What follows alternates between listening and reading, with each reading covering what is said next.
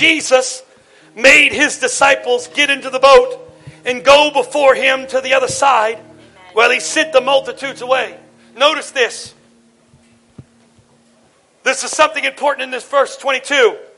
It says Jesus made his disciples. Now we know that God cannot violate our will. We know that God gives us the ability to choose.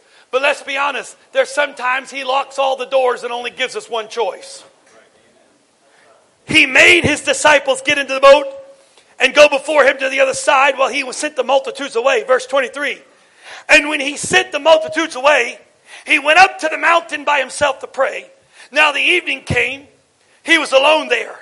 But the boat was now in the middle of the sea, tossed by waves, for the wind was contrary. That's a fancy way of saying they were they were, they were facing resistance, opposition. It wasn't easy. It wasn't a pleasure cruise. It wasn't the love boat. They were, they were facing something that was against them.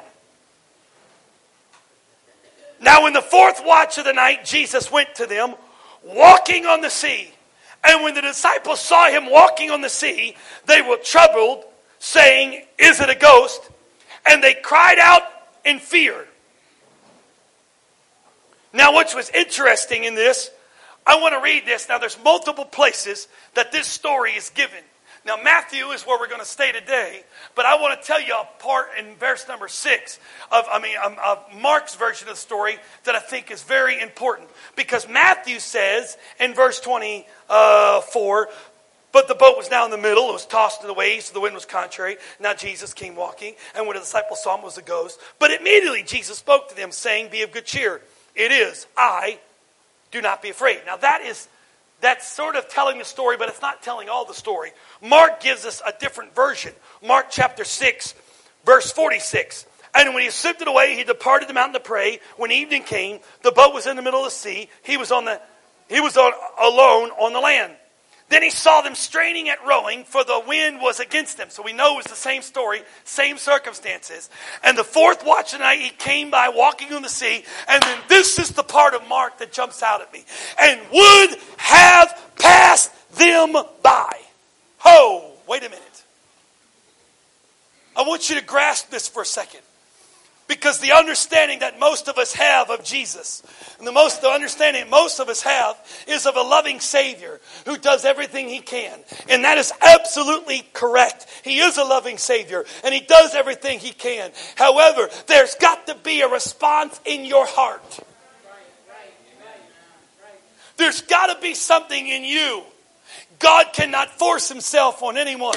God cannot take you from where you are to where you want to go just because. There's got to be a hunger in your heart. There's got to be something that gets in you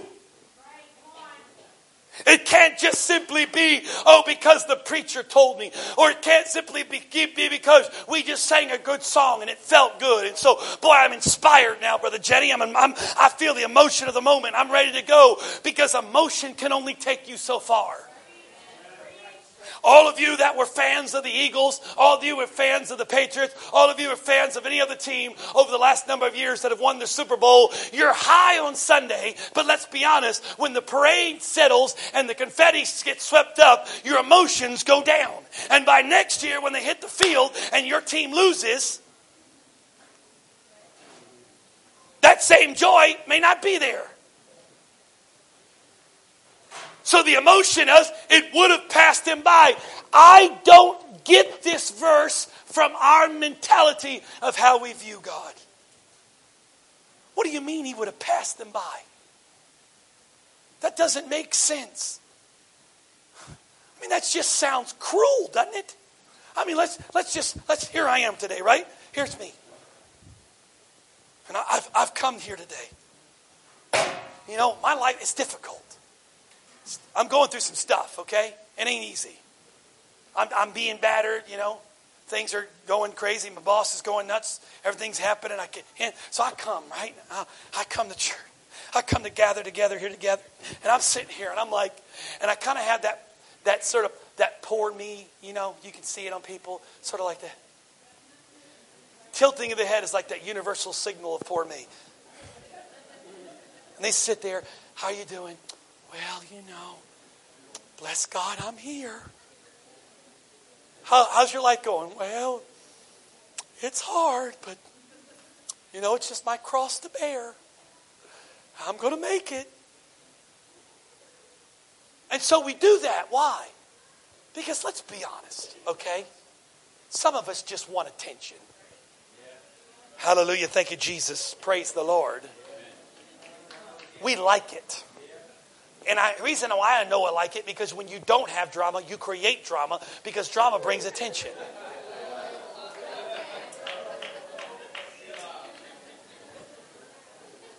Joel Wright, chapter 1, verse 3. So let's be honest. Some do it because they just like attention. They just want attention. They want everybody to come around and then pat them on the back. And, oh, you know, you're just, your husband's so mean. Your kids are so crazy. I feel so bad for you. And, oh, I know. It's just, I don't know what to do. But, but take those people over here. That's another message for another day. Sincere. You're legit today. I mean, it's, it's, it's not easy.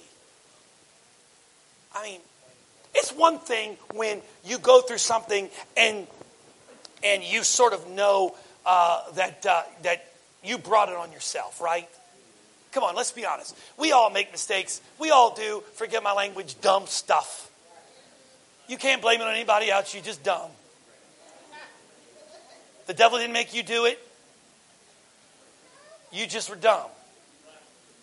But it's another category when you know God put you in that situation. That's tougher. When you when you when you go to point fingers and you're like, I'm pointing, I don't want you to see it, but I'm pointing at you. This was a disciple. So this is that moment, right? You come, it's like, man, life is difficult. Trying to you really want to worship, you really do. But it's just like, man, I don't know. I don't have it today. You would think, you would think this loving Savior would see that and would come and respond to me and would say, Joel, let me help you. I want to help you. I want you to, I want to take this from you. I want, I want this burden to be lifted off. And be like, yes, God, take it, take it, take it. And you know what? There is, there is times he does that. I will say that. However, this scripture tells me that there are times that doesn't happen. That there are times I feel that way. And I'm I'm here. And he comes and enters into this place. And he's his presence is here. There's no argument to the fact. What you felt here a few minutes ago was not emotion. That's the presence of God. But He's here. He's walking by. And He knows I'm here. But yet there are times, Brother Bailey, He will choose to pass me by. Whoa. That scares me to death. That He would choose to walk by me. That doesn't seem right. That doesn't seem fair. That seems like it's cruel. Doesn't he know where I'm at? Doesn't he see where I am? Hello? He said he saw them toiling in the waves that were against them. He saw where they were. So the question today is not does God see where you're at? He knows where you are. It's not, well, you know, how, how many of you ever felt that way? You felt alone. And you've had that, I mean, honestly, I've had that thought. Don't tell them this, but I'll tell you. I've had that thought. Does God even know where I'm at? Seriously. I've actually said that out loud. God, yo, do you even know where I'm at? Are you? And I, I, I, I, have had, I've, I have worked through the forgiveness process with this, so I'm not recommending this. But I said, hey, God, I mean, hello. Are you busy? Have you? I mean, like, uh, hello. Do you not see I'm down here and my life is just hell? Hell. Just miserable, right? Does he not see it? Can I tell you this? He does see it. Well, then that puts us in a predicament. Because my life is going the way it is and he sees it. Shouldn't he come with his rescuing army on a rescue mission and take me out of this thing so my life can be easy and smooth and blessed. So then I have to question well, then here's the problem. Here's what happens. Then we get into the whole idea see, I knew God doesn't love me. I knew I'm just too messed up. I'm just too too flawed. I can't do it. I just can't do it. See, I don't even why I, go, I come together anymore. I don't know why I go to, to, to Sunday worship. I don't know why I go to small group. I'm messed up. God doesn't love me because look where I'm at. And look, God doesn't even recognize I'm here. He does know where you are. And there are times He puts you where you are. Hello? There are sometimes He puts you where you are. Sometimes God puts you in the hell you're living in. Hello? Hello? Not everything with Jesus is sunshine, blue skies, and perfect weather. Sometimes He brings some little lightning and some storm and some rain. I know that's not what they tell you on TV. I'm just telling you what the book says. Yes, exactly. Brother John Lee said it. Go back. Some wilderness times, some desert times, some caves. Come on, come on. David was like, I'm going to be a king. Next thing you know, he's running a cave because he's trying to get, stay alive. So that God puts it like, okay, if that's the case, then certainly, if He knows where I'm at, He's certainly going to come help me. And then He doesn't help me. And then it's like, okay, did God not love me? Am I broken? Am I too flawed? But this verse tells us something extremely important. It said He saw where they are and have would have passed them by. I wonder how many times we gather together and the presence of God is with us and God comes in and moves and he just walks in the midst of us. But yet we're so passive and we're waiting for God to come put it in our lap that we sit there and notice what kept them from calling out. It was fear because they already knew the outcome. They had already determined in their mind the expected outcome. Come on, some of you know. Well, I know if I do that, it's going to be the same old thing again. It's going to same things that happen again. Why even pray? Because I'm going to get the same results. I prayed for this thing 47 times, and on the 48th time, but hey, you know what? You may be one prayer away. This may be the day. You say, well, you're just telling me that. You don't know that, and I don't know that, so why not give God a chance? This may be the day. I've told this story, I'll tell it again. There was a man who got in an accident. He was in Texas. I can't remember the name of the town. I heard the story years ago. I can't remember all the details of it. But there was a man in Texas. Some of you have heard me tell this testimony before. There was a man in Texas. He had gotten in an accident when he was younger, lost the use of his legs. Became a pretty successful farmer.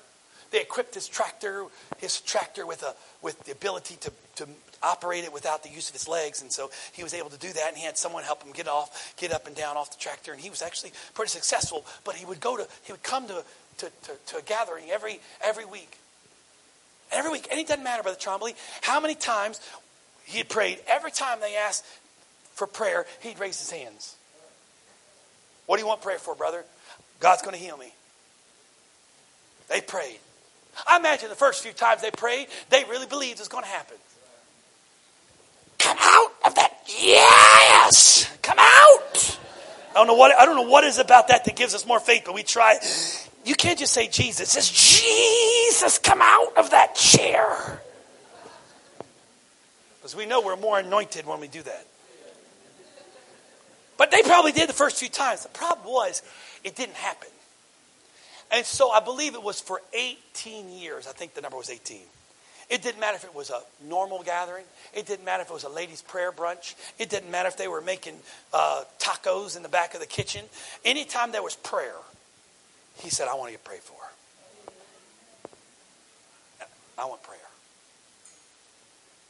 And so actually, it was sad. Eventually, it became a joke. It'd be like, you know, kids. Kids are just kids, and I'm not saying they're, they're bad, just kids being kids.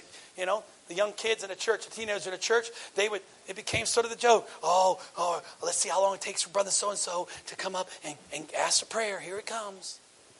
See, I knew it was going to be on the first song. Oh, no, I, I knew it was going to be the second song. And it's like this whole joke. 18 years. After 18 years, people stopped believing. Except he didn't stop believing. 18 years. One Sunday, he came to church. He's sitting there. Same old things playing out. He's waiting for his time to get his prayer to be healed. He's sitting there, and all of a sudden, he hears someone say, Get up.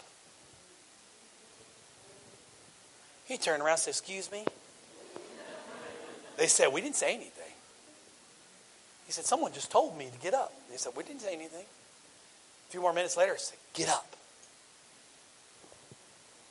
Okay, who said that? He said, We didn't say anything. Third time, it was like almost like the Samuel story. Third time, get up. Okay, who's messing with me? They're like, Sir, I'm telling you, we haven't said a thing. So finally he figured, well, actually, God made, you know, it's amazing how many times God has to get through our thick skulls. Good Lord. Finally, he hears this word get up.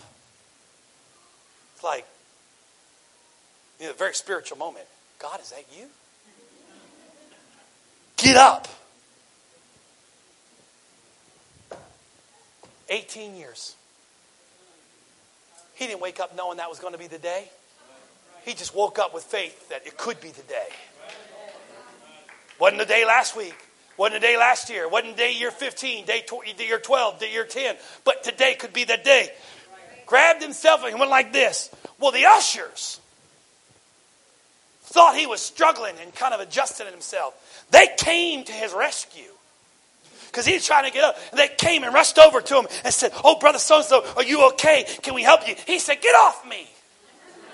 He said, because I'm coming up out of this chair today. And lo and behold, the story said he got a hold, pushed him up, strength came to his legs. God healed him in that moment. Why do I tell that story? Because today could be a day. That could be a day. Well, you know, I've already prayed for that. Yes, but today could be that day. But I've already believed for it. Yes, but today could be that day. I've already tried that. Yes, but today could be that day. I've been bound by this for so long. Yes, but today could be that day where God could set you free.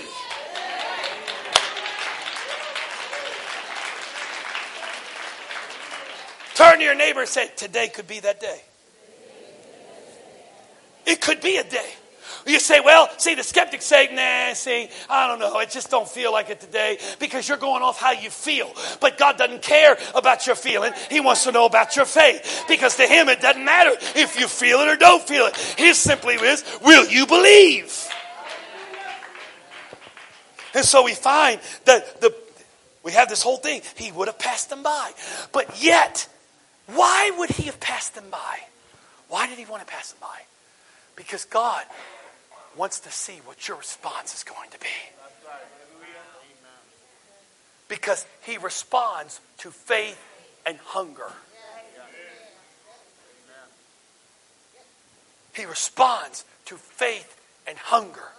And so there are times God will test your faith and test your hunger. And he will pass you by.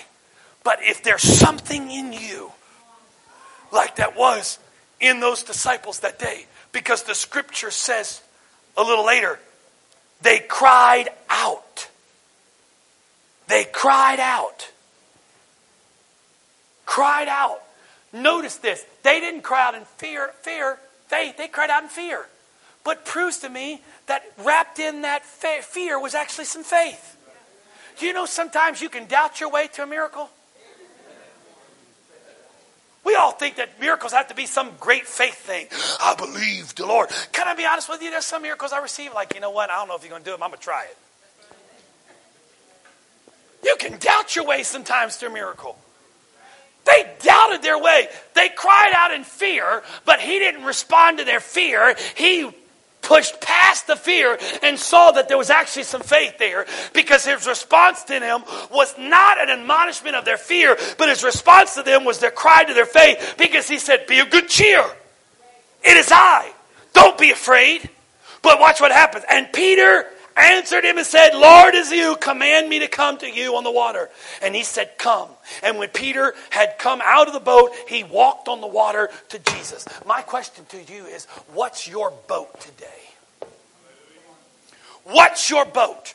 What are you in today that you're afraid to leave and step out on the water with Jesus? Is your boat today fear? Is your boat today doubt? Is your boat today shame? Is your boat today unbelief? Is your boat today your past? Whatever it is, I'm telling you, the Holy Ghost, Jesus is in this place. And Jesus is saying, Come, come. But you know what? In order to get to Jesus, you've got to get out of your boat. You've got to be willing to leave your boat behind. You've got to be willing to get out of your boat. And my question to you today, and only you can answer this today, is what's your boat? What is holding you? What's your identity? What do you think is your thing? Because you know what? They didn't have to trust in Jesus if they had the boat. But when you're out on the water, you've got nothing. Some people, their boat is their bank account. Some people, their boat is their job. Some people, their boat is their relationship. Some people, their boat is the clothes they wear, the car they drive. Some people, the boat is success, titles, positions. But notice this Jesus wants to know will you get out of your boat? And come after me. Because as long as you stay in the boat, you're always going to keep a barrier between you and Jesus. As long as there's a boat in your life, there's always going to be a place between you and God that there's a barrier you'll never get past. And what we've been on this journey the last number of weeks and months as God has taken Antioch West to a different level and God is beginning to awaken things and revival starting to happen and harvest is coming and we're growing, it's because God is getting some people who are willing to get out of the boat. The first boat that we had to get out of was the building. That was a boat to us. The building was a boat. And God said, Will you come? Notice He didn't show up in the building. He wanted to know, Will you get out of the boat? Because the boat is the building. And now that we've gotten out of the boat collectively, now the attention has turned to us individually. Now that we as a church, as a body, has established that we are going to be water walkers and not boat dwellers. Hallelujah, every. I'm going to get a shirt. I'm a water walker. I want to be a water walker, not a boat dweller. This ain't no love boat or pleasure cruise. Get me on the water. Well, the problem is water. He sank. Yes, but he did walk. You can, all the skeptics are the one that pointed out he sank. But Peter was the only other person besides Jesus that walked on the water. But you see, God is beginning to do this thing in us. Because now, it's a collective thing. But now he's wanting to know as individuals now that we've left the collective boat, will you leave your boat? Woo! You see, fear leaves us in a boat. Doubt leaves us in our boat. They were afraid, Brother Chomley. They didn't want to get out of the boat because they were fear of the outcome, because they had determined that there was safer in the boat. You know what is safer, but you can find fruit on the end of the vine. You can't find fruit at the beginning of the vine. And today, the challenge of the Holy Ghost today is what's your boat? And are you willing to get out of it? Well, I'm a, if Jesus, how about this? Because I, you know, I, I, I've done this before. If he'd give me a sign, well, if the Lord would just give me a sign, if he'd confirm his word to me, I'd do it. Eh, it doesn't work that way. You can't bargain with God. You don't negotiate with him. He's a terrible negotiator because he holds all the chips and you have nothing. So, how can you negotiate when you've got nothing? He's like, You want to negotiate? What do you have to offer? Well, he's got all of it. There's no negotiation. He just wants to know are you willing to leave the boat today? Are you willing to step out? Are you willing to go beyond where you've been before? I'm not talking about simply new people here. I'm talking about you, some people that you've been around a long time. But when you got here, you were a water walker, but now you've just become a dweller in a boat. You've forgotten what it's like to get your feet in that water, to step out on faith and to go where God is taking you, even though others around you saying you're crazy, that's not going to work. But when you used to have that faith that said, you know what, if God is for me, who can be against me? And you may stay in that boat, but I'm going to walk on the water. Is there anybody in this place that you would say, God, awaken? The water walker in me. Don't let me be satisfied with being a boat dweller. Don't let me be satisfied with just row, row, row your boat gently down the stream. But God, let there be something awakened in me today that compels me to leave this boat behind and step out on the water with you. Oh, yes, yes, yes, yes. Yes, yes, yes, yes. You know what? Guess what's happened at, the, at small groups? Uh, we've had water walkers at small groups. We've had people say, Guess what? I'd like to share something.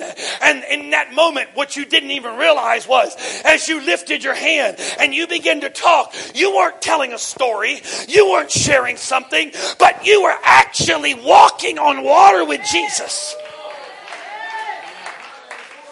At small group, we've seen water walkers because we've said we've seen people say, "I want to leave my shame behind. I want to leave my hurt behind.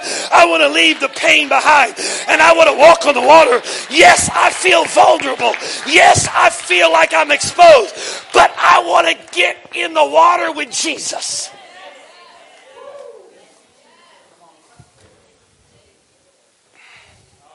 Small group leaders, I challenge you have a group of water walkers. Don't be satisfied with having boat dwellers, but challenge your people to become water walkers. Challenge them to get out of their comfort zone. Challenge them to break the bands of fear and doubt and unbelief. And challenge them to say, you know what? If you can't walk alone, here, guess what? Come on. Look, if one can put a thousand to fight, two, we're going to walk on the water together. Because guess what? If I fall, you're going to pick me back up. And we can walk on this water together. Stand with me today. Woo. Hallelujah. Shataboko sotoriatabahaya. Sikatarabahaya.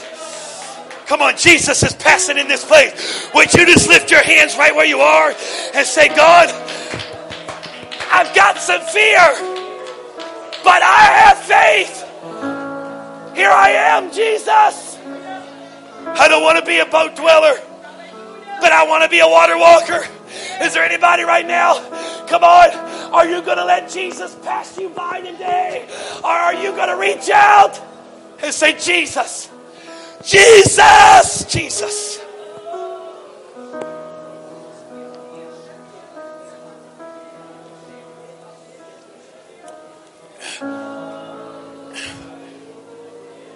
Just for a moment. Grab that person by the hand next to you. Say, listen, let's do this together. We're not in this alone. Come on, let's be a water walker together. Let's be a water walker together. Let's get out of the boat together. Let's not stay in the boat, but let's get out of the boat. Yes. Yes. Yes. Rise up faith in this place. I bind every spirit of fear. I bind every spirit of doubt. I loose the spirit of faith in this place. Oh, I want to be a water walker. I want to be a water walker. I want to get out of the water. I want to step out of the boat. I don't want to stay in this boat. I don't want to be defined by this boat, but God, by your help and grace, I want to get out of this boat. Yes.